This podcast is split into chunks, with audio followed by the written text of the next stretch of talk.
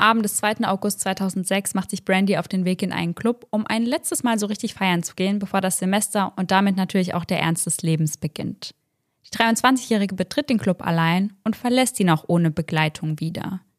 Doch als sie durch die Tür nach draußen in die frische Nachtluft tritt, ist dicht hinter ihr ein Mann mit weißem Cowboyhut. Beim Verlassen des Clubs scheint es zunächst so, als würden die beiden in unterschiedliche Richtungen gehen. Doch sieht man ganz genau hin, entdeckt man Brandys Schatten, der sich in Richtung des Mannes bewegt. Dies ist das allerletzte Mal, dass Brandy lebend gesehen wird. Und somit Hello an jeden True Crime Junkie, der heute wieder bei Ice in the Dark eingeschaltet hat. Sarah und ich erzählen uns hier jeden Sonntag einen wahren Kriminalfall aus aller Welt und wechseln uns dabei in der Regel ja immer ab. Aber heute hört ihr mich schon wieder. Und zwar mit meinem Tourfall. Wir haben ja eine Umfrage bei Instagram gestartet, ob wir die Tourfälle auch im Podcast erzählen sollen. Und ich glaube, über 90 Prozent waren dafür. Ich glaube, es waren tatsächlich irgendwie 97 Prozent. Ja, krass. Für die drei Prozent tut mir es jetzt schon ein bisschen leid, aber wir haben uns schon dazu entschieden, dass wir so ein paar extra Infos mit reinbringen. Außerdem haben wir auf der Tour immer ganz viel mit dem Publikum auch gesprochen und die hatten dann auch viele Theorien, was Lauras Fall angeht. Und die haben wir jetzt auch alle mit eingearbeitet. Yes. Das heißt, selbst wenn ihr dabei wart, wird die Folge für euch trotzdem nochmal nice. Und ganz viele Leute, die auch dabei waren, die haben uns geschrieben, dass sie viele Details vom Fall gar nicht mehr wissen und dass sie da generell oft dann so Details vergessen und viele hören sich die Fälle ja auch eh mehrfach an. Ja. Also easy peasy.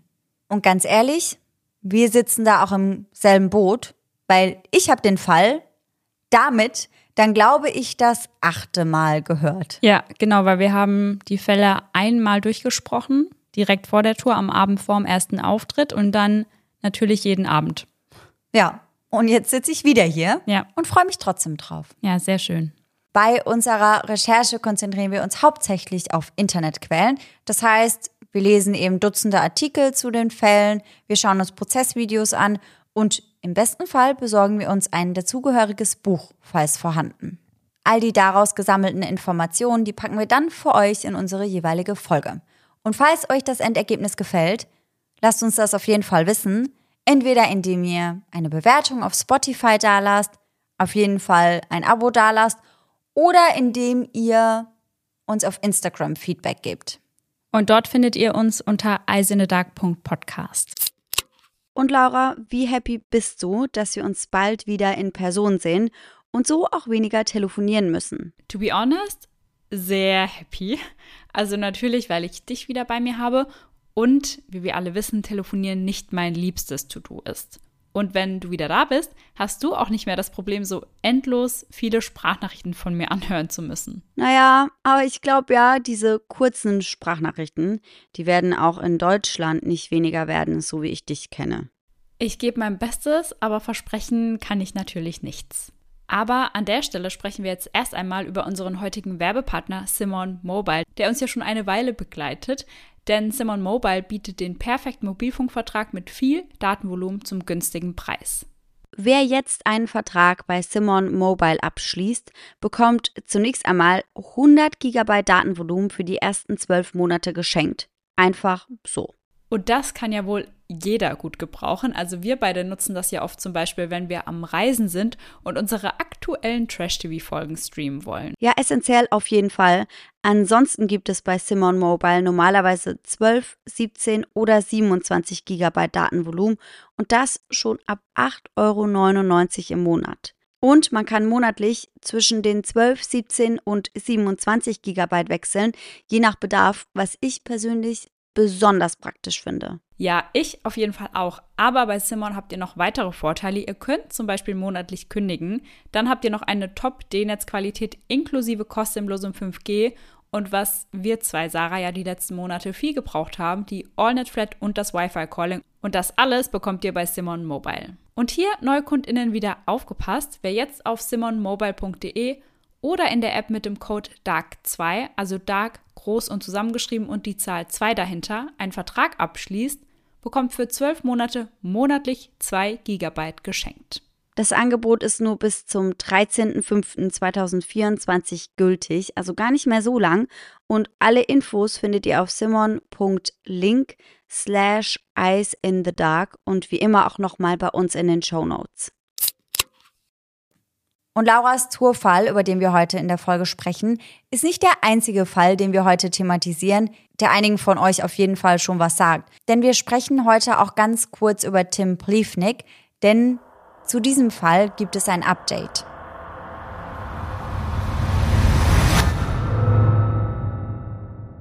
In der Folge Der Game Show Killer, das ist Folge 153, sprechen wir über den Mord an Becky Pliefnik, welche Anfang diesen Jahres von ihrem Ex-Ehemann Tim Pliefnik ganz heimtückisch getötet wurde. Ziemlich bekannt wurde der Mord, weil Tim ein Jahr zuvor an der Game Show Family Feud teilgenommen hat und hier witzelnd hat durchblicken lassen, dass der größte Fehler, den man an seinem Hochzeitstag machen kann, wäre zu sagen, ja, ich will im Nachhinein betrachtet also doch sehr makaber und witzig war es damals schon eigentlich nicht, wenn wir ehrlich sind. Jetzt zum Update.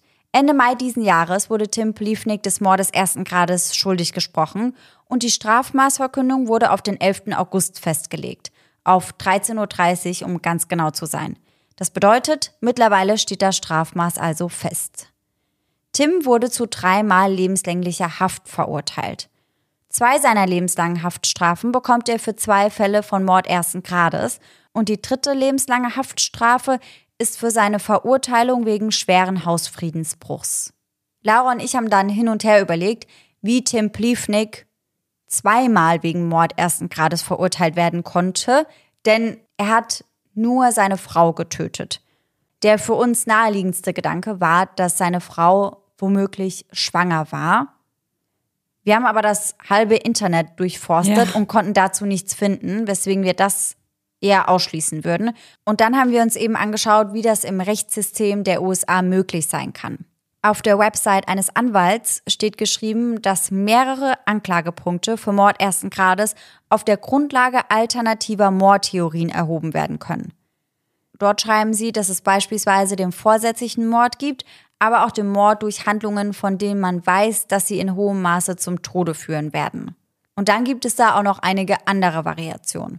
Man unterscheidet da dann also zwischen den Mordtheorien, also was eben die Motive waren. Das heißt, man weiß, dass die Person A Person B getötet hat. Man weiß aber nicht aus welchem Grund, weil mehrere Möglichkeiten in Frage kommen. Das bedeutet dann, dass der Sachverhalt bestimmt, welche und wie viele Mordanklagen erhoben werden. Bedeutet, die Zahl der Anklagepunkte ist nicht auf die Zahl der Opfer beschränkt. Und ich finde es so krass, dass wir den Podcast seit drei Jahren machen und ich das nicht wusste. Ja, und ich muss auch ehrlich sagen, für mich war das sehr, sehr schwer, das nachvollziehen zu können. Ja. Und generell gibt es im Internet dazu nicht so viele gute Quellen, die das verständlich erklären würden. Das heißt, wenn ich an dieser Stelle etwas erklärt habe, was so nicht stimmt, und ihr wisst es besser, dann klärt uns bitte auf. Aber das ist eben das, was ich von der Anwaltsseite mitgenommen habe und wie ich das verstanden habe. Ich habe aber teilweise auch in einigen Foren nachgeschaut und da gab es unter anderem auch Kommentare von mittlerweile pensionierten Polizisten, die selbst sagen, dass das sehr, sehr schwer zu verstehen ist. In unserem Fall bekommt Tim Pliefnik also eben drei einzelne Strafen aus drei verschiedenen Gründen. Zweimal eben wegen des Mordes ersten Grades und einmal eben wegen des Einbruchs. Und diese schmelzen dann zusammen zu einem Natural Life Sentence, was ich vorher auch noch nie gehört habe. Da gibt es nämlich einen Unterschied zwischen der lebenslangen Haftstrafe, die wir ja schon oft in unserem Podcast hatten, und zwischen der natürlichen lebenslangen Haftstrafe. Der Unterschied zwischen der lebenslangen Haftstrafe und einer natürlichen lebenslangen Haftstrafe ist die Möglichkeit der Bewährung. Das bedeutet, bei der natürlichen lebenslangen Haftstrafe gibt es keine Bewährungsanhörungen, keine Anrechnung der verbüßten Zeit und auch keine Möglichkeit auf Entlassung. Ohne eine erfolgreiche Berufung oder eine Begnadigung durch die Exekutive bedeutet eine solche Verurteilung, dass der Verurteilte unweigerlich hinter Gittern sterben wird. Für mich hört sich das letztendlich an wie das, was wir unter einer lebenslangen Haftstrafe ohne die Möglichkeit auf Bewährung verstehen. Weil da kann man ja auch nicht entlassen werden. Genau, und da gibt es ja eben auch keine Bewährungsanhörung dementsprechend. Und genauso ist es dort eben auch, dass man keine Möglichkeit auf Entlassung hat. Der Vorsitzende Richter Robert Adrian hat Tim Bliefnick auch ziemlich zurechtgewiesen, muss man sagen. Also das Ganze kann man sich auf Video anschauen. Vielleicht können wir euch da nochmal ein Reel auf Instagram zu hochladen. Und er fragt dann später auch, ob Tim Bliefnick nochmal etwas sagen möchte. Und er sagt einfach nur Nein, euer Ehren. Tim Bliefnick hat ab dem 11. August, also ab dem Tag, an dem das Strafmaß verkündet wurde, 30 Tage Zeit, um Berufung einzulegen. Und falls er das machen wird, werden wir euch da auf jeden Fall auch nochmal drüber informieren. Und oh, da bin ich gespannt. Ich kann mir schon gut vorstellen, dass sie es versuchen. Ja.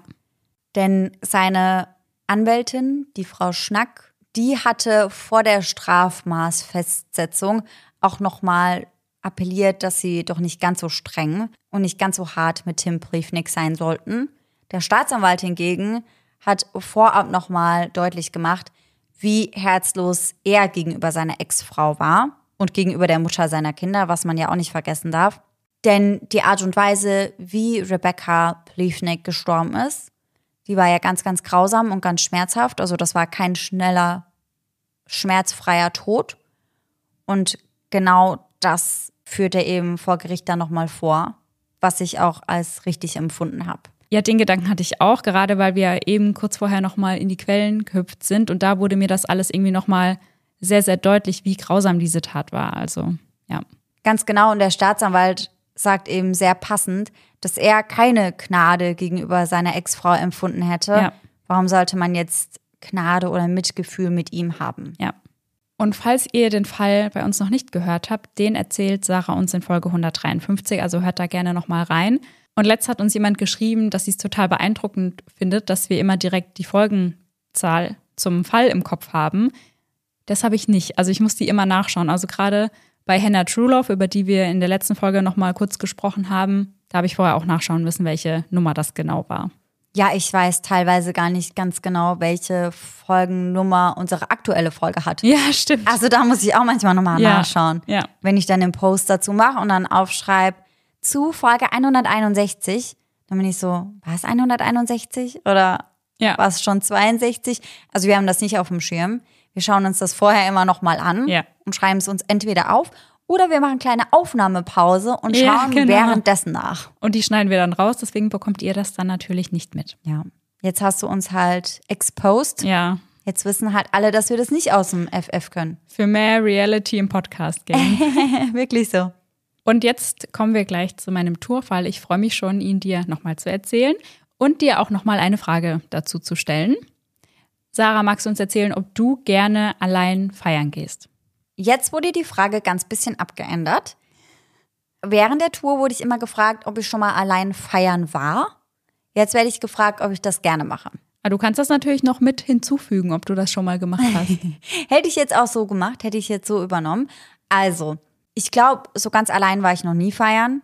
Ich überlege gerade, ob sich seit unserer Tour was verändert hat weil ich ja dann auch zwei Monate auf Bali unterwegs war. Mhm, ja. Aber auch da wusste ich, wenn ich irgendwo hingegangen bin, immer, dass da jemand sein wird, den ich kenne. Ja. Und es war vorher abgesprochen. Mhm. Also nicht so dieses, ach, die Person XY, die müsste da sein. Ja. Sondern ich wusste halt, wenn immer, dass eine bestimmte Person da ist und dass man sich dann halt für dort verabredet hat.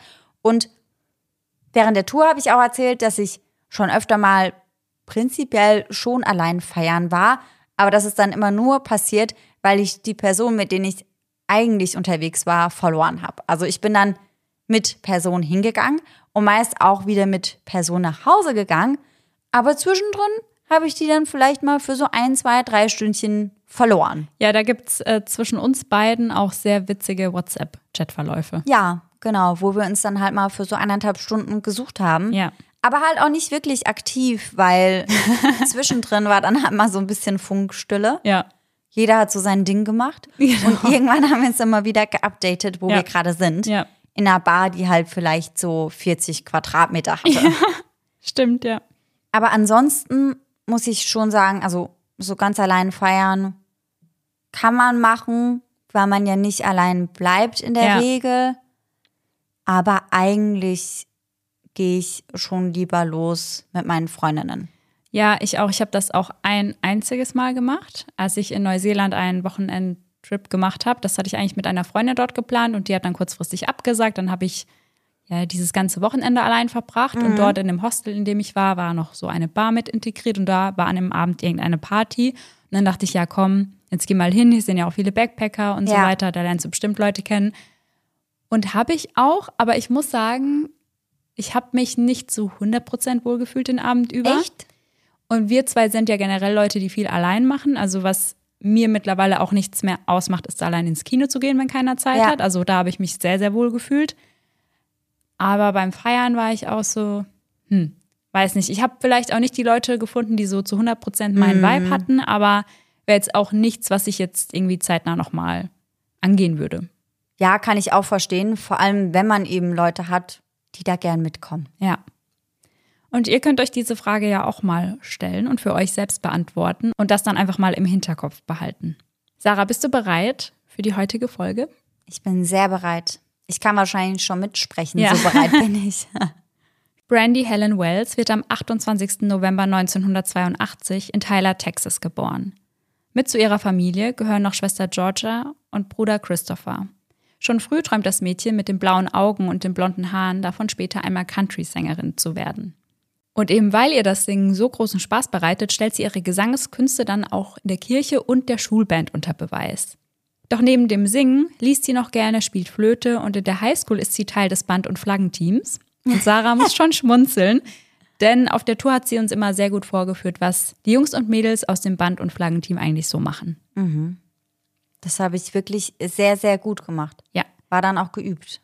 Beim ersten Auftritt war das so aus Versehen oder da hat sie es einfach mitgemacht und dann habe ich jeden Abend drauf bestanden und habe gesagt, ja, Sarah, zeig doch mal, wie macht man das ja, eigentlich? Ja, da habe ich den Fehler gemacht, dass ich einmal mein Talent gezeigt habe und dann musste ich das jedes einzelne Mal machen. Ja.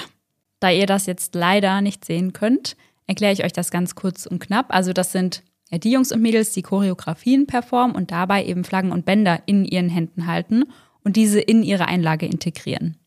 Und Brandy ist ja wie gesagt Teil der Schulband und dort singt sie und spielt eben auch Flöte, weil sie das ja auch sehr gerne macht.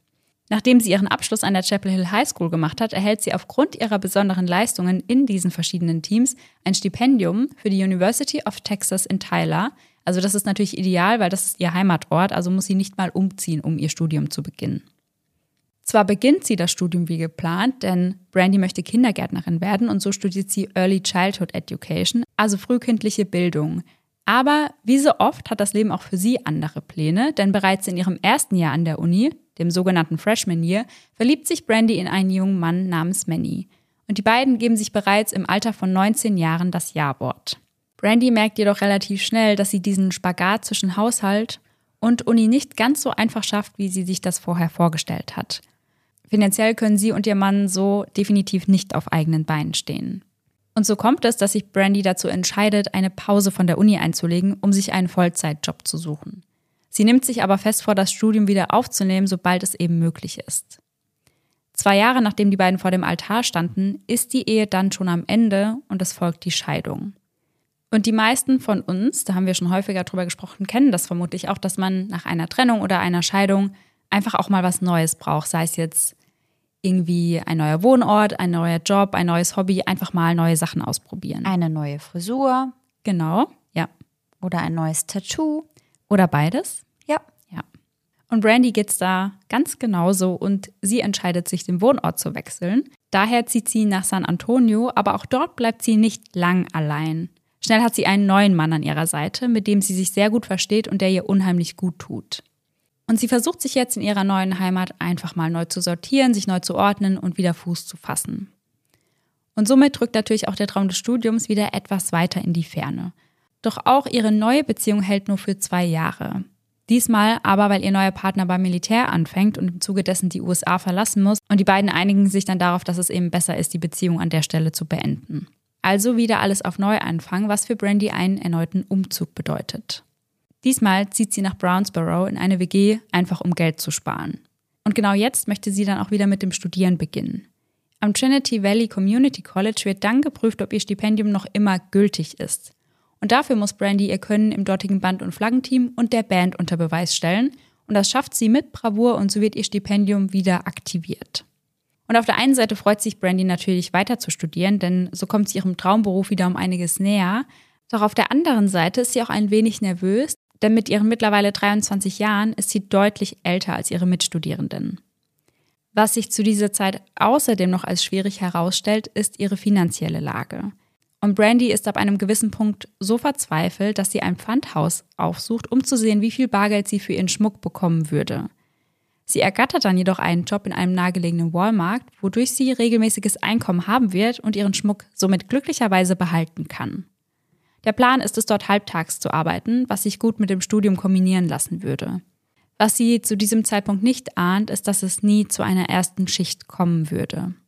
Es ist Mittwoch, der 2. August 2006, als Brandy ohne Ankündigung im Haus ihrer Mutter Ellen in Tyler auftaucht. Und die Stadt, in der Brandy jetzt lebt und der Wohnort ihrer Mutter, die liegen ungefähr 30 Minuten voneinander entfernt, also 30 Minuten mit dem Auto. Es ist ungefähr 20 Uhr, als sie das Haus betritt. Ellen ist überrascht, Brandy zu sehen, weil die beiden eben nichts ausgemacht hatten, aber natürlich freut sie sich trotzdem, ihre Tochter zu sehen und hofft, dass die beiden ja ein wenig Zeit gemeinsam verbringen können. Doch ihre Tochter hat bereits andere Pläne geschmiedet. Sie möchte feiern gehen. Und sie hofft darauf, dass ihre jüngere Schwester sie dabei begleiten wird. Doch daraus wird nichts, denn Georgia fühlt sich an diesem Abend nicht gut und liegt bereits im Bett. Doch da es für Brandy die letzte Möglichkeit vor Beginn des Studiums ist, nochmal ordentlich zu feiern, beschließt sie allein loszuziehen. Sie beginnt verschiedene Outfits anzuprobieren und entscheidet sich letztendlich für ein dunkles, blumengemustertes Tube-Top und eine rosafarbene Hose. Das Ganze rundet sie dann noch mit High-Heel-Sandalen ab. Im Badezimmer trägt sie dann noch ihr Make-up auf und zeigt sich dann ihrer Mutter. Na, wie sehe ich aus? Und Ellen antwortet damit, dass sie wunderschön aussieht. Bevor es losgeht, fragt Brandy dann noch, ob sie sich das Auto ihrer Mutter ausleihen darf, denn ihr eigener Wagen hat kaum noch Sprit. Doch bei ihrer Mutter ist das ganz ähnlich. Also auch Ellens Wagen hat nicht mehr viel Sprit im Tank, weswegen sie ihrer Tochter das Auto eben auch nicht leiht. Also muss Plan B her. Und so fragt Brandy ihre Mutter nur nach etwas Spritgeld. Doch auch damit kann Ellen ihr nicht weiterhelfen, denn sie hat bis zum nächsten Zahltag selbst kein Geld mehr. Ellen macht sich jedoch keine großen Gedanken, denn Brandy hat vor, gemeinsam mit ein paar Freunden zum Electric Cowboy loszuziehen. Und das ist ein Club direkt in Tyler, und zwar nicht nur direkt in Tyler, sondern wirklich in der gleichen Straße von Ellens Haus. Die 23-Jährige drückt ihrer Mutter noch einen Kuss auf die Backe und verlässt das Haus. So kommt es, dass Brandy mit ihrem eigenen Wagen loszieht, und zwar einem schwarzen 2000 Pontiac Grand Prix. Doch bevor es für die 23-Jährige in den Club geht, legt sie noch einen Zwischenstopp im 11th Frame Club ein. Und das klingt ja jetzt auch so, als wäre das ein weiterer Club. Das ist aber nicht so, das ist eher eine Bowlinghalle mit inkludierter Bar. Und hinter der Bar arbeitet Janet, eine Freundin der Familie. Brandy setzt sich also zu ihr an den Tresen und bestellt einen Cherry Wodka Sour, den sie auf ihre Mutter anschreiben lässt. Janet erzählt sie, dass sie das mit ihrer Mutter so abgesprochen hat. Ob das wirklich so ist, das wissen wir aber leider nicht. Die beiden Frauen unterhalten sich. Und Brandy scheint sehr gut drauf zu sein. Also sie lächelt die ganze Zeit und sie zwirbelt immer wieder ihre Haare um die Finger. Sie teilt Janet ihre Pläne für die kommenden Stunden mit. Sie erzählt ihr also, dass ihr nächstes Ziel die Graham Central Station ist und das ist ein Club in der McCann Road in Longview. Und Longview ist nicht wirklich ums Eck, also von Tyler sprechen wir hier nochmal von 45 Minuten Autofahrt One Way. Sie erzählt Janet, dass sie bisher noch nie dort war, dass sie aber findet, dass es sich nach einem coolen Ort anhört, den sie einfach gerne mal auschecken würde. Und dabei handelt es sich um eine Cowboy-Bar, also genau Brandys Ding. Und wirklich, ich will auch unbedingt mal in so eine Cowboy-Bar gehen. Ja, da wäre ich dabei. Lass das mal machen. Später wird vermutet, dass Brandy durch das Radio von diesem Club gehört hat, weil darüber haben sie eben die meiste Werbung geschalten. Doch Janet hält das alles für gar keine gute Idee, denn Jahrzehnte zuvor verschwand eine ihrer Freundinnen, nachdem sie allein zu einem Club aufgebrochen ist. Doch Brandy lächelt die Sorgen ihrer Freundin einfach weg. Was soll schon passieren? Und das denkt man ja immer, wenn sich irgendjemand Sorgen macht, so, ach ja, also was soll passieren? Und so bittet Janet sie, einfach gut auf sich aufzupassen, vor allem, weil sie sich in der Gegend in Longview überhaupt nicht auskennt. Brandy zuckt daraufhin nur mit den Achseln und lächelt. Es wird schon alles gut gehen. Daraufhin steht sie auf, geht hinter die Bar und gibt Janet zum Abschied noch eine letzte Umarmung. Gegen 21.30 Uhr winkt sie ihr noch einmal zu, bevor sie sich auf den Weg macht. Die Hälfte ihres Getränks steht zu diesem Zeitpunkt noch immer an der Bar. Und mit dem Punkt, dass sich Brandy in Longview alles andere als gut auskennt, hatte Janet ins Schwarze getroffen. Brandy ruft nämlich mehrfach im Club direkt an, um sich den Weg durchgeben zu lassen, weil sie wirklich nicht weiß, wie sie fahren muss. Mindestens einmal muss sie wenden, weil sie komplett in die falsche Richtung gefahren ist. Und heutzutage kann man sich das ja kaum vorstellen. Also fast jeder von uns hat sein Smartphone und hat das meist auch immer dabei. Und da kann man ja jederzeit einfach Google Maps öffnen und findet den Weg meist relativ leicht. Brandy schafft es aber, den Club zu finden und erreicht ihn um 22.44 Uhr. Sonderlich lange bleibt sie dort jedoch nicht, denn bereits um 0.30 Uhr verlässt sie die Graham Central Station auch schon wieder. Als Ellen am Tag darauf aufwacht und sie für die Arbeit fertig macht, liegt Brandy nicht wie geplant auf der Couch. Ihr Make-up hingegen liegt noch genau wie am Abend zuvor auf dem Tisch.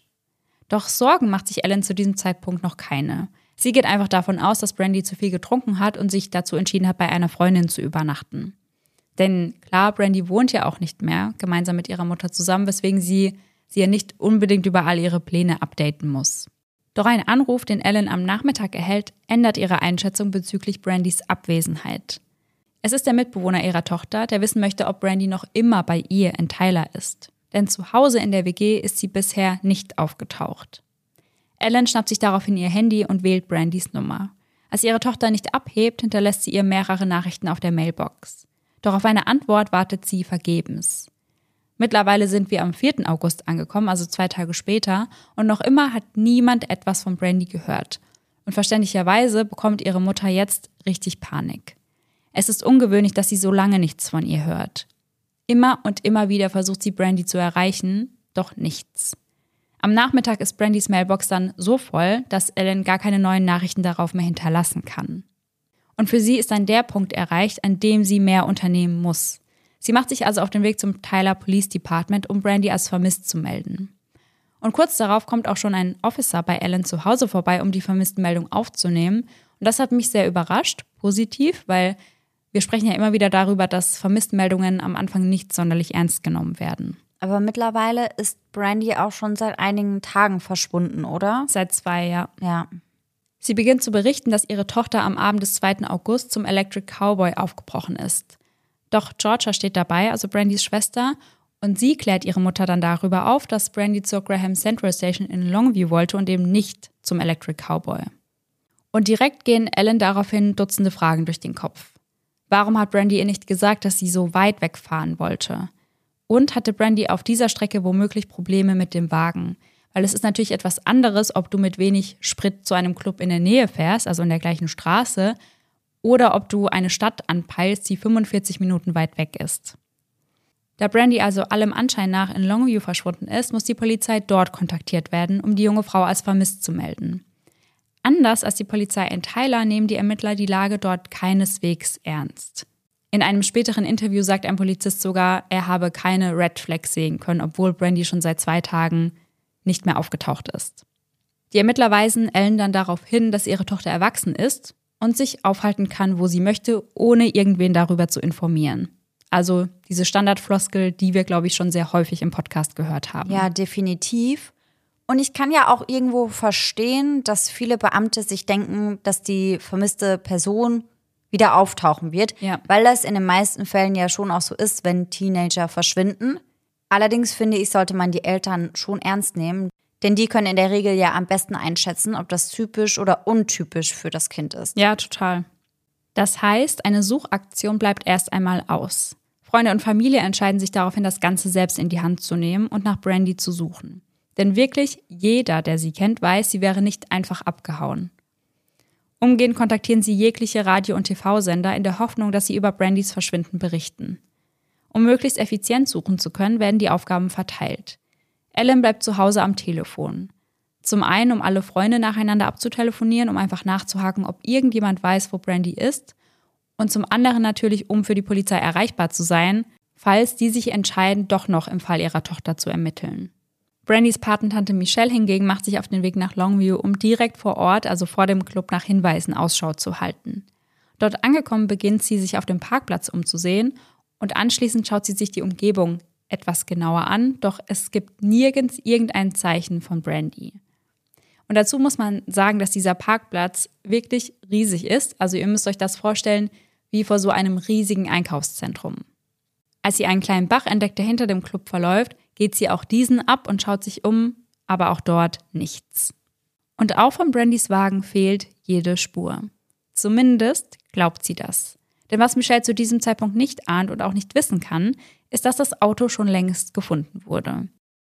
Kurzen Zeitsprung zum 3. August, also einen Tag nach dem Abend im Club. An diesem Tag entdeckt ein Trooper des Texas Department of Public Safety ein verlassenes Auto am Rande der Interstate 20, kurz außerhalb von Longview. Ganz genau gesagt 200 Meter von Ausfahrt 2087 entfernt. Bei der Interstate handelt es sich um eine vierspurige Straße mit vielen Truckstops, dafür aber mit wenigen Abfahrten und auch wenigen Geschäften. Also das ist alles sehr, sehr ländlich. Gegen 9 Uhr am Morgen parkt er hinter dem Auto, um sich ein Bild der Lage zu machen. Er lässt das Kennzeichen J50ZTD durchs System jagen und so stellt er fest, dass der Wagen weder als gestohlen gemeldet wurde, noch in Verbindung zu irgendeinem Verbrechen steht. Die Situation wirkt dennoch etwas seltsam, denn die Fahrertür steht offen, einfach so, als habe jemand schnell aus dem Auto aussteigen wollen. Daraufhin wird der Wagen im System als verlassen markiert. Das heißt, sollte sich der Besitzer oder die Besitzerin nicht melden oder zurück zum Wagen kommen, würde der Wagen früher oder später abgeschleppt werden.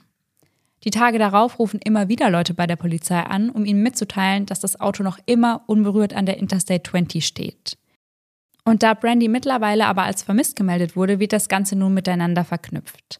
Ellen erfährt jedoch erst am Dienstag, also am 8. von dem gefundenen Auto. Noch an diesem Tag folgt die Untersuchung des Wagens. Auf den ersten Blick finden sie nichts, was auf einen Kampf hindeutet. Doch auf dem Rücksitz entdecken sie einige Dinge. Brandys Geldbeutel, ihr Handy und eine Serviette. Das Wichtigste ist eigentlich letzteres, also die Serviette, da sich darauf sowohl der Name eines Mannes als auch eine Handynummer befindet. Was hingegen fehlt, ist Brandys Schlüssel und was noch auffällt, ist, dass der Fahrersitz komplett nach hinten geschoben wurde. Und wichtig ist das, weil Brandy gerade einmal 1,50 Meter groß war und das Auto so niemals hätte fahren können. Es ist also relativ schnell klar, dass Brandy den Wagen eigentlich gar nicht selbst gefahren haben kann. Im Kofferraum finden sie außerdem einen Benzinkanister und Brandys Familie ist sich sehr, sehr sicher, dass sie so einen nie besessen hat. Auf der Fahrerseite lässt sich ein teilweise vorhandener Fingerabdruck sicherstellen, der jedoch niemandem zugewiesen werden kann. Und erst ab diesem Zeitpunkt geht man von einem Fremdverschulden aus, weswegen die Polizei nun endlich beginnt zu ermitteln. Man sucht nun unter anderem auch mit Hunden beide Seiten der Interstate ab. Die Hunde können jedoch zu keinem Zeitpunkt eine Spur von Brandy aufnehmen. Und natürlich kann man das damit erklären, dass das Auto jetzt schon mehrere Tage an dieser Stelle stand. Das heißt, die Spuren können auch einfach bereits vernichtet worden sein. Aber seltsam ist das natürlich trotzdem irgendwie. Die ortsansässige Polizei kontaktiert daraufhin das FBI, um sich Unterstützung dazu zu holen. Und dann geht es mit den Ermittlungen auch so richtig los. Sie beginnen damit, die Nummer des Mannes zu wählen, welche sie auf der Serviette entdeckt hatten. Doch dieser Mann ist von Beginn an sehr kooperativ. Er sagt, dass er Brandy am Abend des 2. August im Club kennengelernt hatte und die beiden hätten sich dann eine Weile unterhalten und er habe ihr daraufhin angeboten, ihr einen Drink auszugeben, was sie jedoch ablehnte. Was sie jedoch mehrere Male erwähnt hat, ist, dass sie sich Sorgen mache, dass ihr der Sprit ausgehen könnte. Daraufhin hatte sie den Mann um Hilfe gebeten, also ihn einfach nach etwas Spritgeld gefragt, aber er hatte kein Bargeld bei sich, weswegen er ihr nicht aushelfen konnte. Genau aus diesem Grund gab er ihr jedoch seine Nummer, also er sagte ihr, dass sie ihn anrufen kann, sollte irgendwas mit dem Wagen auf dem Heimweg schief gehen. Und nachdem du die Instagram-Umfrage bezüglich der Tourfälle geteilt hast, also gefragt hast, ob wir die nochmal im Podcast erzählen sollen, hat uns auch eine Hörerin eine Nachricht geschrieben, die bei der Tour dabei war und die noch eine Frage zu Brandys Fall hatte. Sie hat sich nämlich gefragt, warum keiner von Brandys Freunden ihr Geld geliehen hat. Denn immerhin hat sie ihrer Mutter ja gesagt, dass sie sich im Club mit ein paar Freunden treffen würde. Und darauf kommen wir auch gleich noch zu sprechen. Also deine Frage wird auf jeden Fall noch beantwortet werden. Und was man neben der Serviette ja auch noch im Auto gefunden hat, ist Brandys Handy. Die Ermittler rufen nun einen Kontakt nach dem anderen an, um nachzufragen, ob irgendjemand doch weiß, wo sich Brandy aufhalten könnte. Doch etwas ist sehr schnell sehr seltsam, denn einige der Kontakte kennen Brandy, viele andere haben jedoch noch nie von ihr gehört. Und das lässt die Ermittler sehr irritiert zurück. Im nächsten Schritt fahren sie dann direkt im Club vorbei.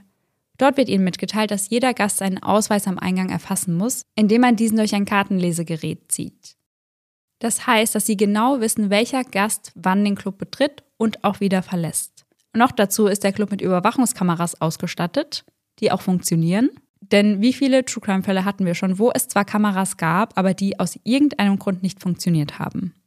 Und diese Kameras erfassen sowohl den Eingangsbereich vor dem Club als auch im Club direkt. Das heißt, man sieht die Leute vor dem Club stehen und den Club betreten und man sieht, wie die Leute ihren Ausweis scannen.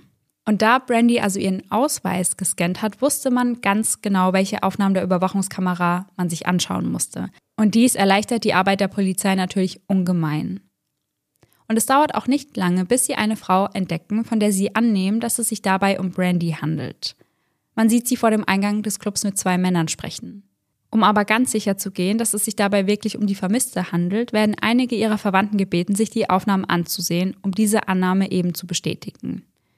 Und Ellen, also ihre Mutter, die ist viel zu aufgelöst dafür, was man auch verstehen kann. Und so übergibt sie diese Aufgabe an ihre Schwester, dessen Mann und Brandys Patentante. Alle drei sind sich schnell einig. Die Frau auf den Aufnahmen ist eindeutig Brandy. Nachdem das geklärt ist, wird das Video an die Medien weitergeleitet. Die Polizei hofft so Hinweise zu Brandy oder zu den zwei Männern zu bekommen. Und das Video wird dann tatsächlich auch noch am selben Abend in den Nachrichten ausgestrahlt. Zwei Wochen nachdem ihre Tochter verschwunden ist, macht sich Ellen auf den Weg zum Revier, um dort eine DNA-Probe abzugeben. Das soll einfach dem Abgleich dienen, falls man menschliche Überreste finden sollte. In diesem Zuge zeigen sie Ellen auch das Handy ihrer Tochter. Doch Ellen hat dieses Handy noch nie zuvor gesehen. Sie äußert jedoch eine Vermutung. Es könnte Brandys Ex-Freund gehören, und zwar Brandys Ex-Freund, der, der aktuell beim Militär ist. Das heißt also, man hatte mehr als eine wertvolle Woche damit verschwendet, mit dem falschen Handy nach Hinweisen zu suchen. Und somit kommen wir auch zur nächsten Frage. Wo ist Brandys Handy dann? Hatte sie es bei sich, als sie verschwand? Und ich habe schon im Mai nicht verstanden, wie das geht, aber Brandy teilte sich den Handyvertrag gemeinsam mit einem Freund und bei diesem Freund knüpfen die Ermittler nun an. Sie fragen nach, ob sie sich die Aufzeichnungen ihres Handys einholen dürfen. Doch als sie diese dann in den Händen halten, wird der ganze Fall nur noch mysteriöser. Ab dem Zeitpunkt ihres Verschwindens hatte es für eine Woche keine Aktivitäten von ihrem Handy gegeben. Doch das änderte sich am 11. August schlagartig. Ab da an wurden sowohl hunderte Anrufe getätigt als auch entgegengenommen. Alle direkt hintereinander und sehr kurz. Das heißt, wir sprechen hier von ein bis zwei Minuten.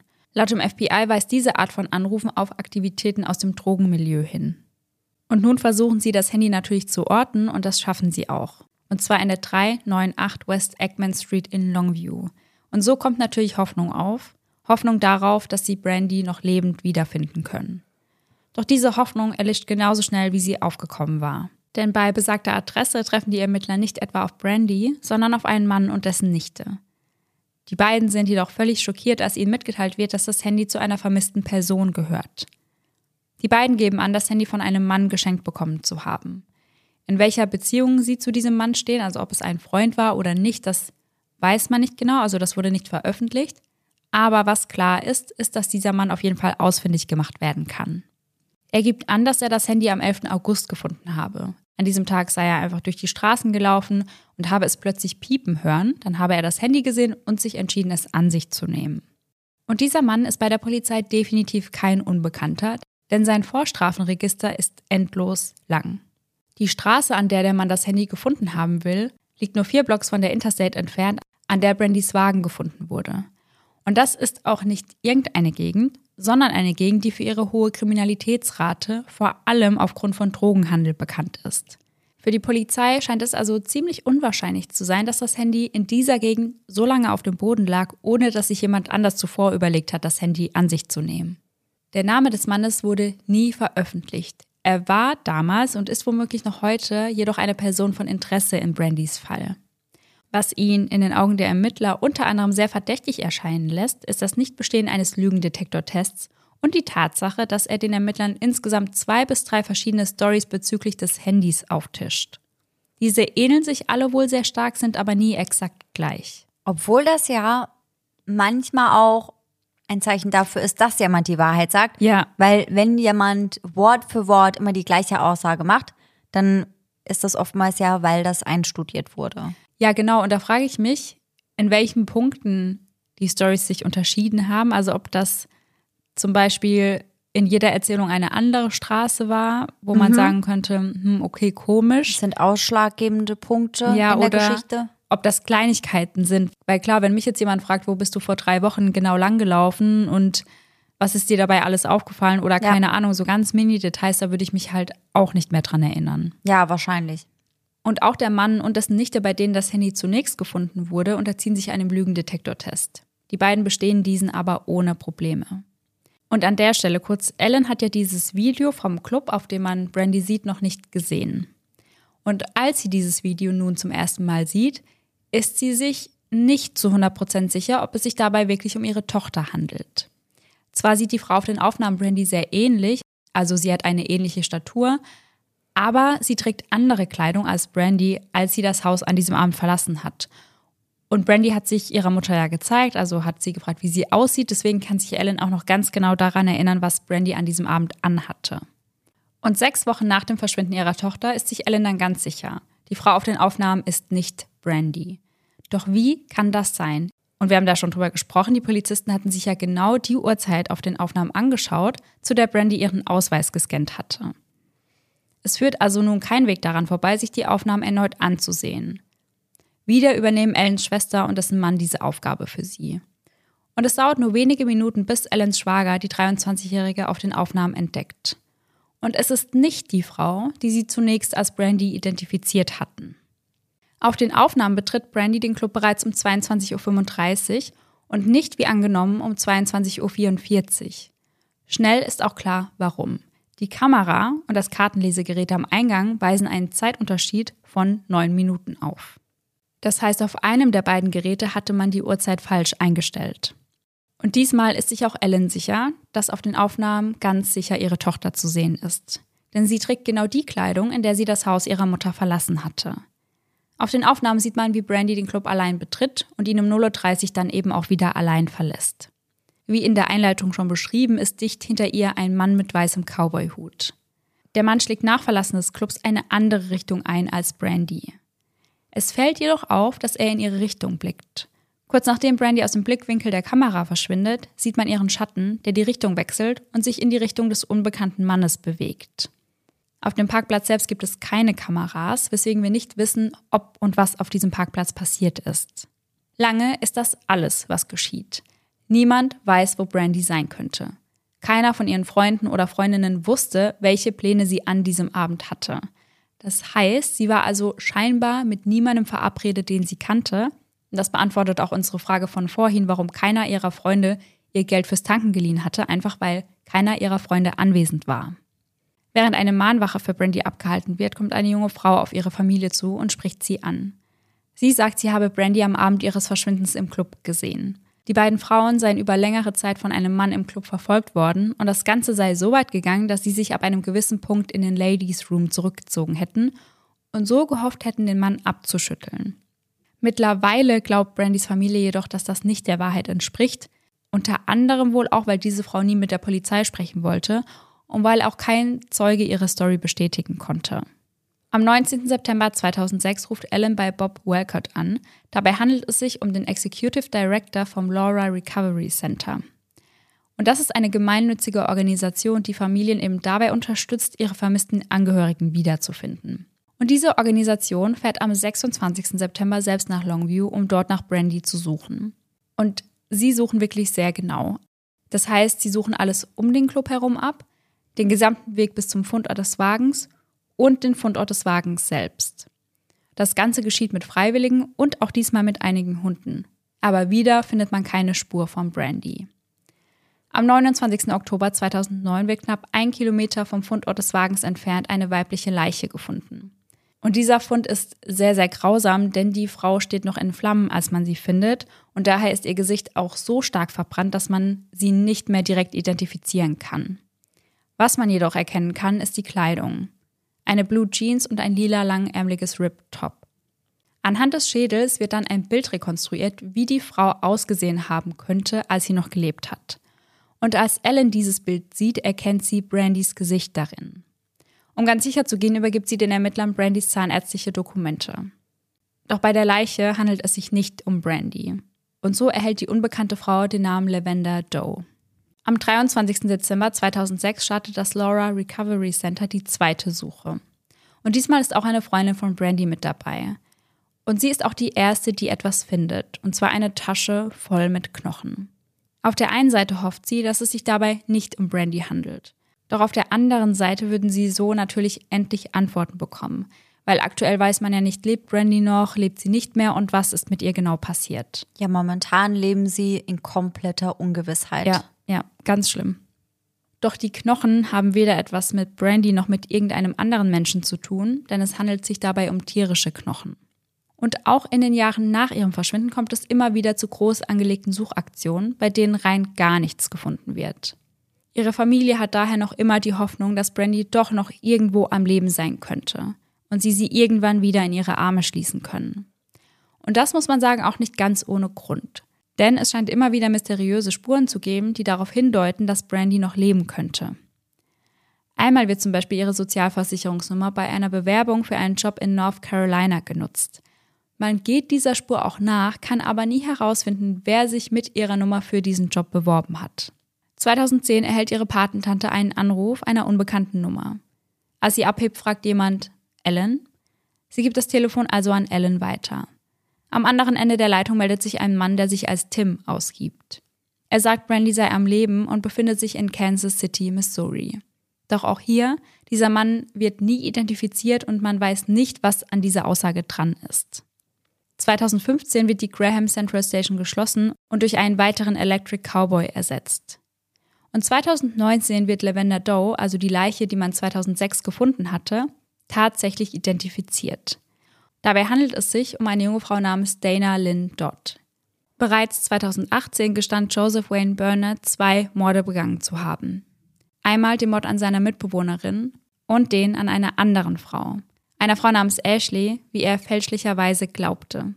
Tatsächlich handelte es sich bei seinem zweiten Opfer jedoch um Dana Lynn Dodd. Der Fund der Leiche und sein Geständnis konnten aber lange nicht miteinander verknüpft werden. Im Mai 2021 dann der nächste Hoffnungsschimmer. Hinter dem Sunset Inn auf der West Marshall Avenue in Longview werden bei Baumarbeiten menschliche Überreste gefunden.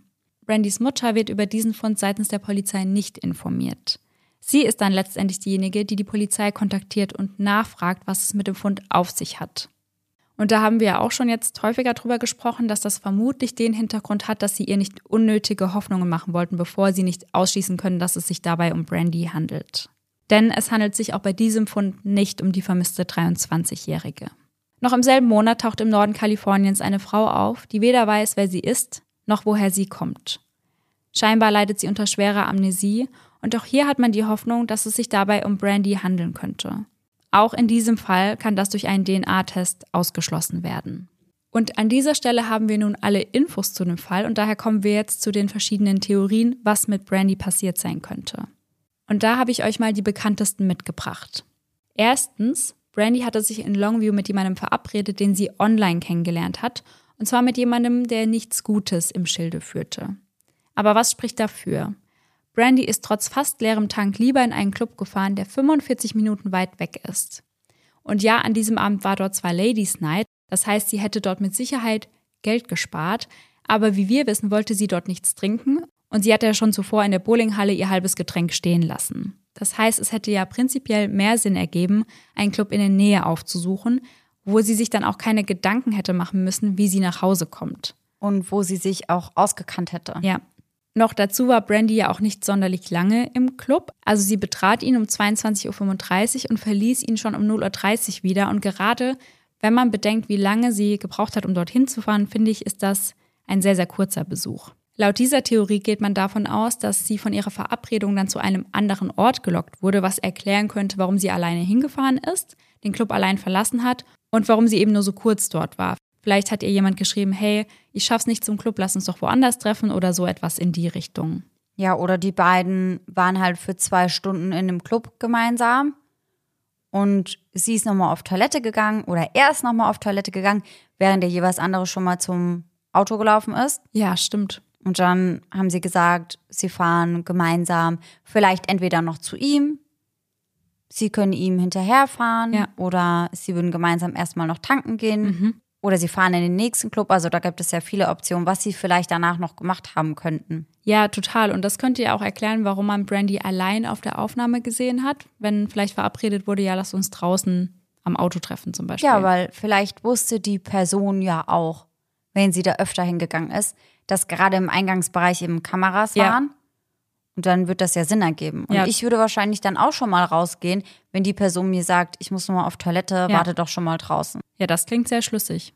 Zweitens, Brandy fiel dem Menschenhandel zum Opfer. Und diesen Gedanken finde ich immer ganz, ganz furchtbar. Aber was spricht für diese Theorie?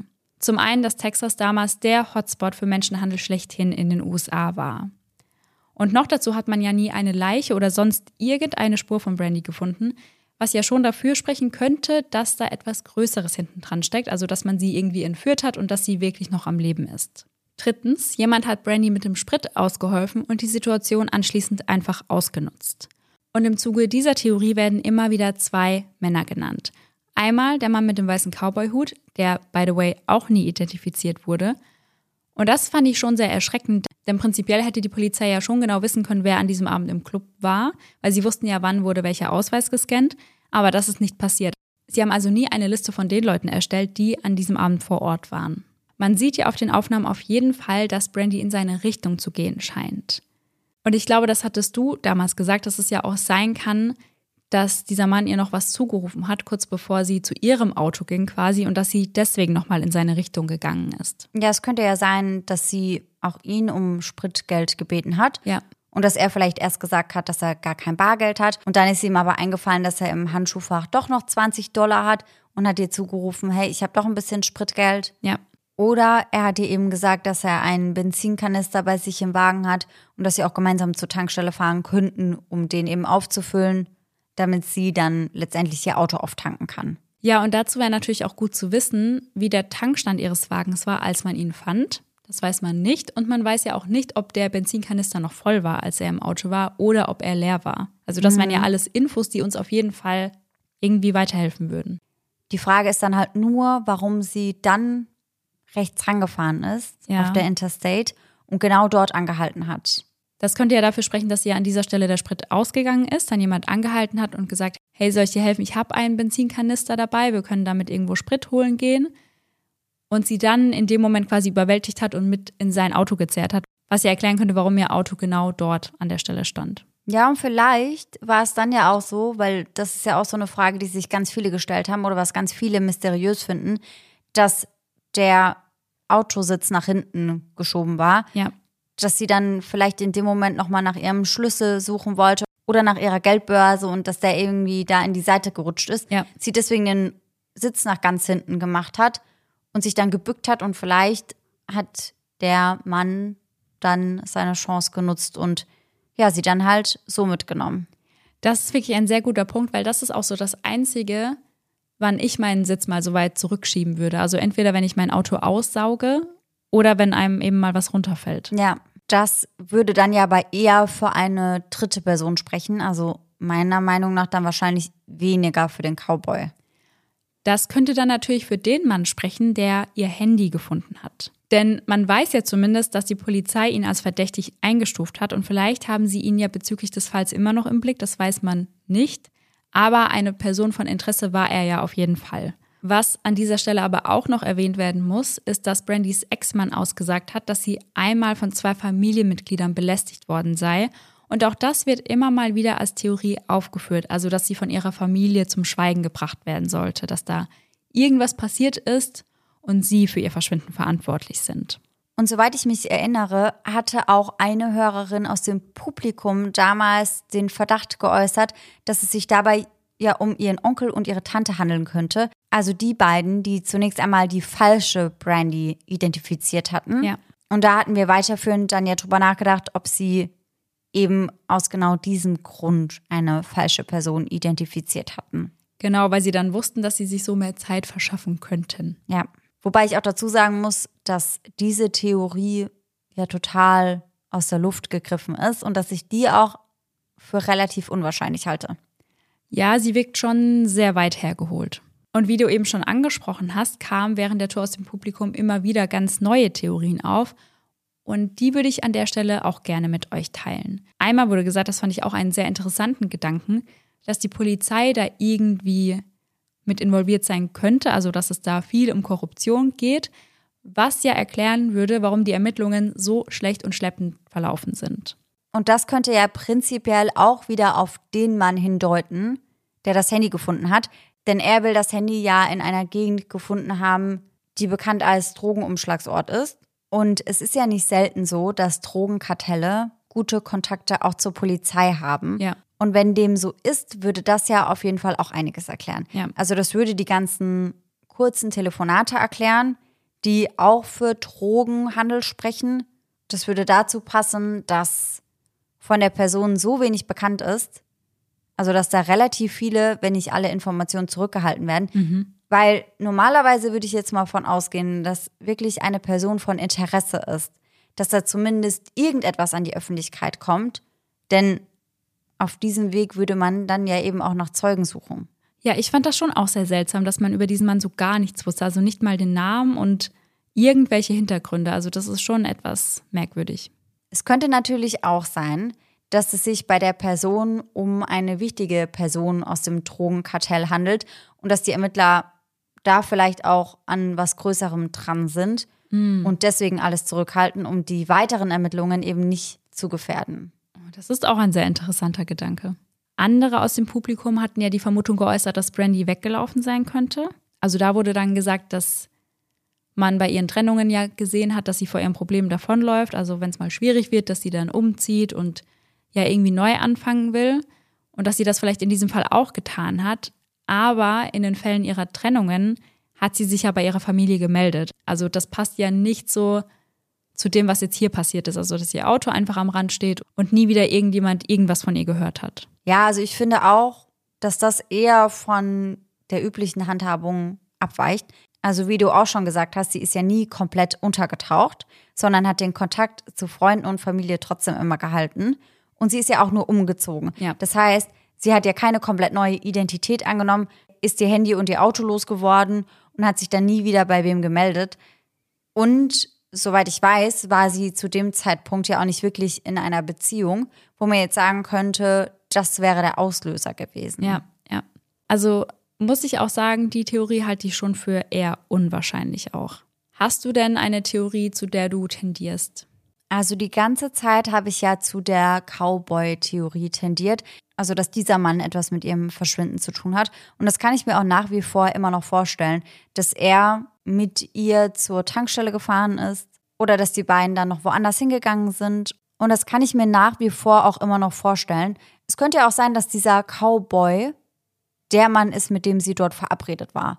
Weil wenn wir jetzt nochmal auf die Theorie zurückkommen, die wir ganz am Anfang genannt haben, dass ihre Begleitung gesagt hat, sie würde noch mal kurz auf Toilette gehen und Brandy sollte schon mal vor zum Parkplatz gehen, dass sie dann nach rechts gegangen ist, weil sie dachte, er hat da geparkt und dass er dann aber rauskam, hinter ihr gelaufen ist, gesehen hat, dass sie in die falsche Richtung läuft und dann gesagt hat, hey, hier lang, mein Auto steht da drüben. Also es könnte ja sein, dass das die Person war, die sie dort kennengelernt hat und mit der sie dann halt letztendlich auch mitgegangen ist. Ja. Weil meiner Meinung nach muss da schon jemand gewesen sein, den sie nicht durch Zufall dort kennengelernt hat, sondern jemand, mit dem sie dort verabredet war. Ja. Weil sonst kann ich mir nicht vorstellen, dass sie unter diesen Umständen losgefahren wäre, sondern da wäre sie wahrscheinlich eher in den Electric Cowboy ganz bei ihr in der Gegend gegangen. Da kommt mir jetzt auch noch was. Was ist denn, wenn sie dort mit jemandem verabredet war, den sie irgendwie online kennengelernt hat und dass sie versetzt wurde? Also, dass sie zwei Stunden dort gewartet hat, dass keiner kam, dass sie sich dann auf den Rückweg machen wollte und dann liegen geblieben ist und sie dann ein Zufallsopfer wurde, also von jemandem, der die Situation einfach ausgenutzt hat. Also, dass es so ein Mix aus beidem ist. Weil ich gehe auch davon aus, dass sie auf jeden Fall mit irgendjemandem vor Ort verabredet gewesen sein muss, weil ich finde, es ergibt, wie du auch schon gesagt hast, sonst keinen Sinn, dass man 45 Minuten mit dem Auto One-Way wohin fährt, wenn man schon weiß, dass man wenig Sprit im Tank hat. Ja, also dass sie dort verabredet war, das steht für mich außer Frage. Ob sie dann eben von dem Cowboy getötet wurde oder von einer Zufallsperson, kann ich nicht so sagen. Ich habe eher das Gefühl, dass es in Richtung Cowboy geht. Aber es könnte natürlich auch sein, dass sie eben am Straßenrand liegen geblieben ist und da dann jemand zugeschlagen hat. Ja. Könnte natürlich aber auch der Cowboy sein, der ja wusste wahrscheinlich, dass ihr Sprit bald leer ist Mhm. und da halt nur drauf gepirscht hat. Ja, ja. Oh, der Gedanke ist auch unheimlich. So jemand, der sich auf die Lauer legt. Ja, könnte aber natürlich sein, weil Brandy hat das ja nicht zum Geheimnis gemacht, Nee, dass mhm. sie kaum noch Sprit hat und auch kein Geld dabei. Weil ich gehe jetzt einfach mal davon aus, dass sie wahrscheinlich der ein oder anderen Person eben gesagt hat, dass sie nicht mehr so viel Sprit hat. Genau wie sie das bei dem jungen Mann gemacht hat, der ihr dann die Handynummer auf die Serviette geschrieben hat. Ja, ja. Und ich war vorhin noch mal kurz in der Facebook-Gruppe unterwegs, die für Brandy gegründet wurde. Also ihre Familie postet da immer wieder Updates rein und erinnert an Brandy. Und vorhin habe ich da einen Artikel gesehen, in dem es hieß, dass man am 16. Mai wieder bei Baumarbeiten gegen 9.13 Uhr am Morgen erneut menschliche Überreste gefunden hat. Diesmal in Marshall, Texas. Das liegt 30 Minuten von Longview entfernt, also von der Stadt, in der man Brandys Wagen gefunden hatte. Ich schätze aber nicht, dass es sich dabei um Brandy gehandelt hat, weil es wurde dazu nichts mehr in der Gruppe gepostet seit Mai. Deswegen gehe ich mal davon aus, dass es ausgeschlossen werden konnte. Aber in der Kommentarspalte darunter postete jemand ein Foto von Terry Lynn Dunn. Diese wurde am 17.12.2022 in Texas aufgrund von Trunkenheit in der Öffentlichkeit festgenommen. Und Brandys Familie tauscht sich in den Kommentaren darüber aus, dass sie Brandy tatsächlich sehr ähnlich sieht und dass sie dieser Spur nachgehen wollen. Also ich schätze mal, dass da bisher auch nichts rausgekommen ist, weil sonst hätte es dazu ein Update gegeben. Also man merkt, dass sie die Hoffnung nicht aufgeben und immer weiter nach Brandy suchen. Aber aufgrund der Ähnlichkeit der beiden Frauen gehen die Eltern jetzt davon aus, dass es da vielleicht einen Serientäter gibt oder was genau wollen sie da untersuchen oder welcher Theorie wollen sie da nachgehen? Also Sie können sich nun vorstellen, oder das haben Sie zumindest in den Kommentaren geäußert, dass Brandy wirklich dem Menschenhandel zum Opfer gefallen ist, dass man ihr eine neue Identität gegeben hat und dass sie vielleicht selbst nicht mehr weiß, wo sie hingehört oder dass sie sich auch einfach nicht traut, weil sie von irgendeiner Seite unter Druck gesetzt wird. Also so in die Richtung gehen die Kommentare zumindest. Also, dass diese Frau, die da betrunken in der Öffentlichkeit gefunden wurde, tatsächlich eigentlich Brandy ist. ja, ja. Okay. Brandys Mutter und der Rest der Familie wartet also noch immer auf Antworten. Schon mehrfach hätte Ellen ihre Tochter für tot erklären lassen können. Doch sie sagt, dass sie keinen Beweis dafür habe, dass Brandy nicht mehr am Leben ist und deswegen möchte sie ihre Tochter auch nicht für tot erklären lassen. 2021 entscheidet sie sich jedoch, Texas zu verlassen. Sie sagt, jedes Mal, wenn eine neue Spur aufkommt, werde ich dafür sorgen, dass entweder die Polizei ihr nachgeht oder ich das tue. Und ich finde, durch diesen Satz sieht man ganz genau, dass es manchmal vielleicht sogar schlimmer ist, wenn man Ungewissheit hat, weil du nie abschließen kannst, Ja. weil du immer weiter hoffst, weil du immer weiter Spuren nachjagst, die dann am Ende zu eigentlich gar nichts führen Ja. und weil du halt nie zur Ruhe kommen kannst. Und allein, dass man nicht mal weiß, lebt sie noch, lebt sie nicht mehr. Also ich muss sagen, ich glaube schon eher, dass sie nicht mehr am Leben ist. Aber einfach gar keine Antworten zu haben, das muss furchtbar sein, weil du malst dir ja alle möglichen Szenarien aus, was mit ihr passiert sein könnte. Ja, also wenn sie noch lebt, dann kann ich mir maximal vorstellen, dass sie wirklich dem Menschenhandel zum Opfer gefallen ist. Ja, Gerade wenn Texas hierfür in dieser Zeit hier so die Hochburg war. ja, Allerdings finde ich den Gedanken mindestens genauso schlimm, als wenn sie tot wäre. Also ich weiß gar nicht, was von beidem ich da schlimmer finde. Da bin ich auch im Amy Bradley-Fall immer total zwiegespalten. Wäre es besser, wenn es noch Hoffnung geben würde, sie wieder zu finden? Oder wäre es besser, wenn es diese Hoffnung aber nicht mehr gibt?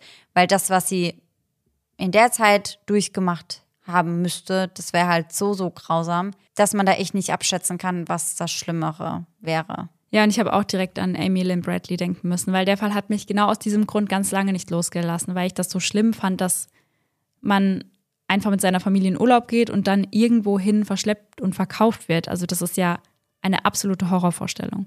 Ja, und im Fall von Amy Bradley muss man ja aber auch dazu sagen, dass es da schon Indizien gibt, die dafür sprechen, dass sie eben irgendwo noch am Leben gehalten wird. Ja, Im Fall von Brandy haben wir das ja nicht wirklich, bis auf eben diese eine Frau, die jetzt gefunden wurde. Obwohl ich da nicht von ausgehe, dass es sie ist. Und wenn doch, dann könnte das ja relativ leicht geklärt werden. ja, ich schätze auch, dass man das vermutlich schon rausgefunden hätte. Ja. Und schreibt uns auf jeden Fall gerne bei Instagram, was eure Theorien sind.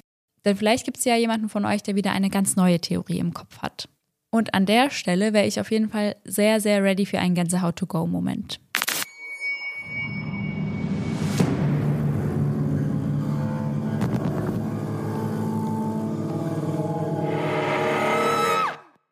Und ich habe euch da auch einen mitgebracht. Und zwar kommt er dieses Mal von der lieben Bettina. Sie schreibt, Hallo ihr zwei. Ich habe euch seit kurzem entdeckt und suchte seitdem jeden Tag eure Geschichten. Ihr seid eine kleine Auszeit von dem stressigen Alltag. Auch ich habe eine Gänsehaut-to-go-Geschichte für euch, die bis heute Fragen bei mir hinterlässt. Es war ein Abend im Dezember. Draußen schneite es total und es war schon dunkel. Die Hunde mussten aber noch raus. Und so bin ich mit meiner Mama und den Hunden an den Feldweg gefahren. Als wir auf den Feldweg abbogen, sahen wir dort ein Auto stehen. Es hatte das Licht an und im Auto saß eine Frau. Das war erstmal nicht ungewöhnlich, denn dort gingen öfter Menschen mit ihren Hunden spazieren. Als uns diese Frau jedoch sah, machte sie ihr Innenlicht im Auto aus und auch ihr Fahrtlicht und fuhr daraufhin dann sehr schnell davon. Darüber wunderten wir uns schon ein bisschen, sind jedoch trotzdem los zum Spazieren gegangen. Die Hunde waren an dem Abend aber sehr unruhig, weswegen wir uns beschlossen, wieder nach Hause zu fahren. Außerdem war es uns doch etwas zu schummrig. Als wir dann auf dem Weg zurück zum Auto waren, sahen wir frische Fußspuren, die in ein Feld abbogen. Da es immer noch schneite und die Fußspuren noch gut zu sehen waren, konnte es nicht zu lang her sein. Wir gingen den Fußspuren hinterher. In der Mitte des Feldes hörten diese jedoch auf. Das Gruseligste daran war aber, dass es auf dem ganzen Feld keine Fußspuren wieder zurückgab. Wir wissen bis heute nicht, was die Frau da wollte, warum sie ohne Licht losfuhr und wieso es dort Fußspuren gab, die nicht mehr zurückführten. Wir waren danach nie wieder dort spazieren. Kann ich verstehen. Und ich fand es schon sehr, sehr mutig, dass sie den Schritten gefolgt sind. Ja, also ich muss auch sagen, dass ich diesen Fußspuren auf gar keinen Fall gefolgt wäre. Mhm. Denn wenn sie den Fußspuren nicht gefolgt wären, hätten sie ja nicht gesehen, dass die Fußspuren nicht mehr zurückführen und dann wären es einfach irgendwelche Fußspuren gewesen und es wäre nicht ganz so unheimlich in Erinnerung geblieben. Wäre aber in Verbindung mit der komischen Frau in dem Wagen auch schon komisch gewesen. Ja. Denn warum sollte jemand mitten in der Nacht bei einem Schneesturm einfach so auf ein offenes Feld laufen? Ja, und auch ohne Licht losfahren, weil ich mir denke, gerade bei so einem Wetter braucht man das ja sehr, sehr dringend. Ja, denke ich mir auch. Naja, ich wäre auf jeden Fall nicht hinterhergegangen. Nee. Und ich finde, das ist auch genau das, was man eigentlich in jedem Horrorfilm lernt. Ja. Man geht nicht in die Richtung der Gefahr. Ja. Man lässt das Licht immer an Mhm. und man teilt sich auch nicht auf. Ja, stimmt. Aufteilen auch immer schlechte Idee. Also bitte Leute, verinnerlicht das. Das machen wir nicht. Nee. Haben wir jetzt wieder was dazugelernt. Ja. Und dann hoffen wir natürlich, dass ihr alle nächsten Sonntag wieder mit dabei seid und bis dahin schöne Träume. Bis dann. Tschüss. Tschüssi.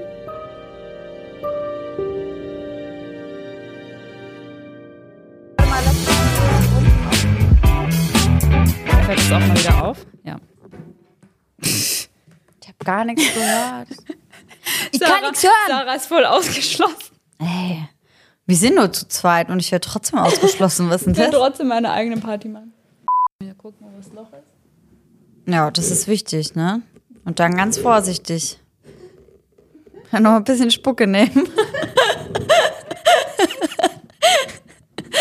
Okay. Oh mein Gott, nimmt es schon auf. Ja.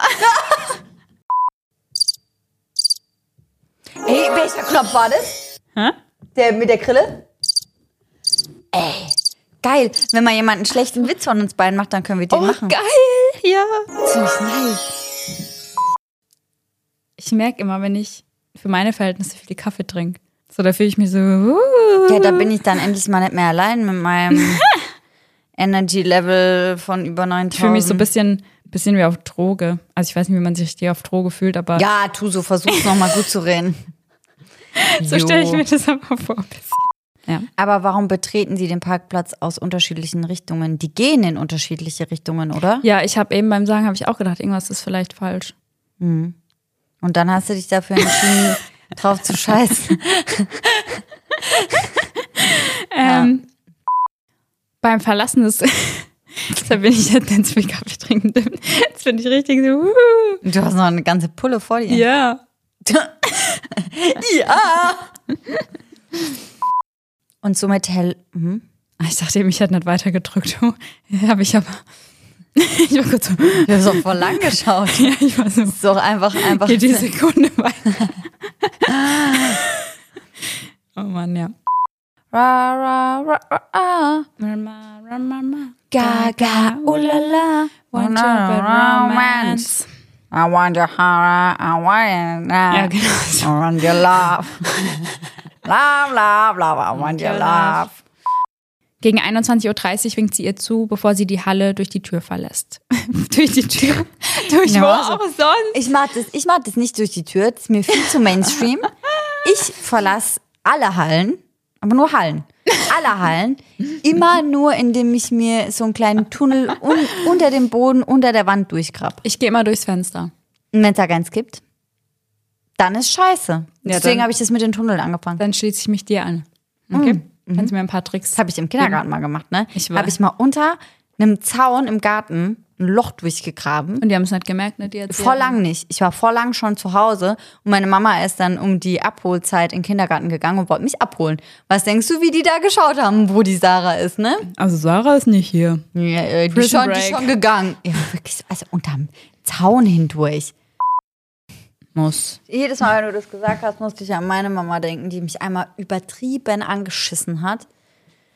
Ich hab dir gesagt, wenn du nicht zu Hause übernachtest, dann sagst du mir Bescheid. Bla bla bla, hat mich übel angeschissen. Lag ich oben in meinem Bett, hab einfach nur nicht im Hof geparkt. Ich lag doch da. Natürlich gebe ich da nicht Bescheid. Ich habe einfach um die Ecke parken müssen, weil halt nichts frei war. Die hat mich so zusammengefaltet und ich war so, Junge, ich bin da. It's me, ich bin ein So. Stockwerk über dir. Ich kann dich bis hierhin hören. Ist so, kannst du auch auflegen, wirklich. Also, das war eine Frechheit. Das mich richtig zusammengefaltet. Laura würde an der Stelle halt einfach gar nichts machen, weil die würde sich nicht trauen, irgendwen anzurufen. Wenn wir da sitzen und so, ja, komm, ich mach's Telefon und weiß doch nicht, ich kann, ich möchte es jetzt nicht. Ja, die Polizei vielleicht im Chat. Hallo. Excuse me. Send help. Doch da der Wagen mit keinem Verbrechen in Verbindung gebracht werden kann, markiert der Trooper das Auto einfach mit einem Schild als verlassen. Das heißt, Markiert er das mit einem Schild? Das habe ich mich die ganze Zeit immer gefragt. Und wem bringt es dann was? ja, gar nichts eigentlich. Ich dachte, der markiert es mit so einem Marker oder so in, im System. Nee. Sicher. Der macht doch da keinen Zettel drin mit verlassen. Wahrscheinlich nicht. Ey, sorry, ich bin so durch heute. Das hast du aber auch während des Live-Auftritts immer gesagt. Da war es kein Schild, da war es ein Zettel. Aber das hat, das hat da schon keinen Sinn für mich ergeben. Ist mir dann irgendwann mal aufgefallen, wo ich so, das wäre so, so, verlassen. Job gemacht. Ich schreibe noch eine Zahl auf, wann das Auto abgestellt werden kann. Abgeschleppt, Alter. Ja. Der Wagen wird also mit einem Schild markiert. Ja, ich, also, nee. Ja. Also so durch war ich bei der Aufnahme schon lange nicht mehr, ey. Dann folgen noch einige Tests. Tests. Test, Test. Halt bei eins. Test. Scheiße labern. Outtakes länger als die Kaffee Folge, trinken. ey. Also. Nee, kalten Kaffee dann, der war ja ursprünglich mal warm. Oder meintest du, weil ich den dann erst trinke, wenn er schon. Ich habe gesagt. Scheiße labern über warmen Kaffee trinken. Ja.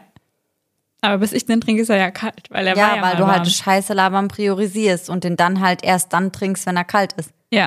Aber Ja. du hast eben gesagt, wenn er warm. Ach so, ja. oh mein Gott. Oh mein Gott, Alter. Alter. Help. I need somebody. Help. Er hatte es ihr übergeben.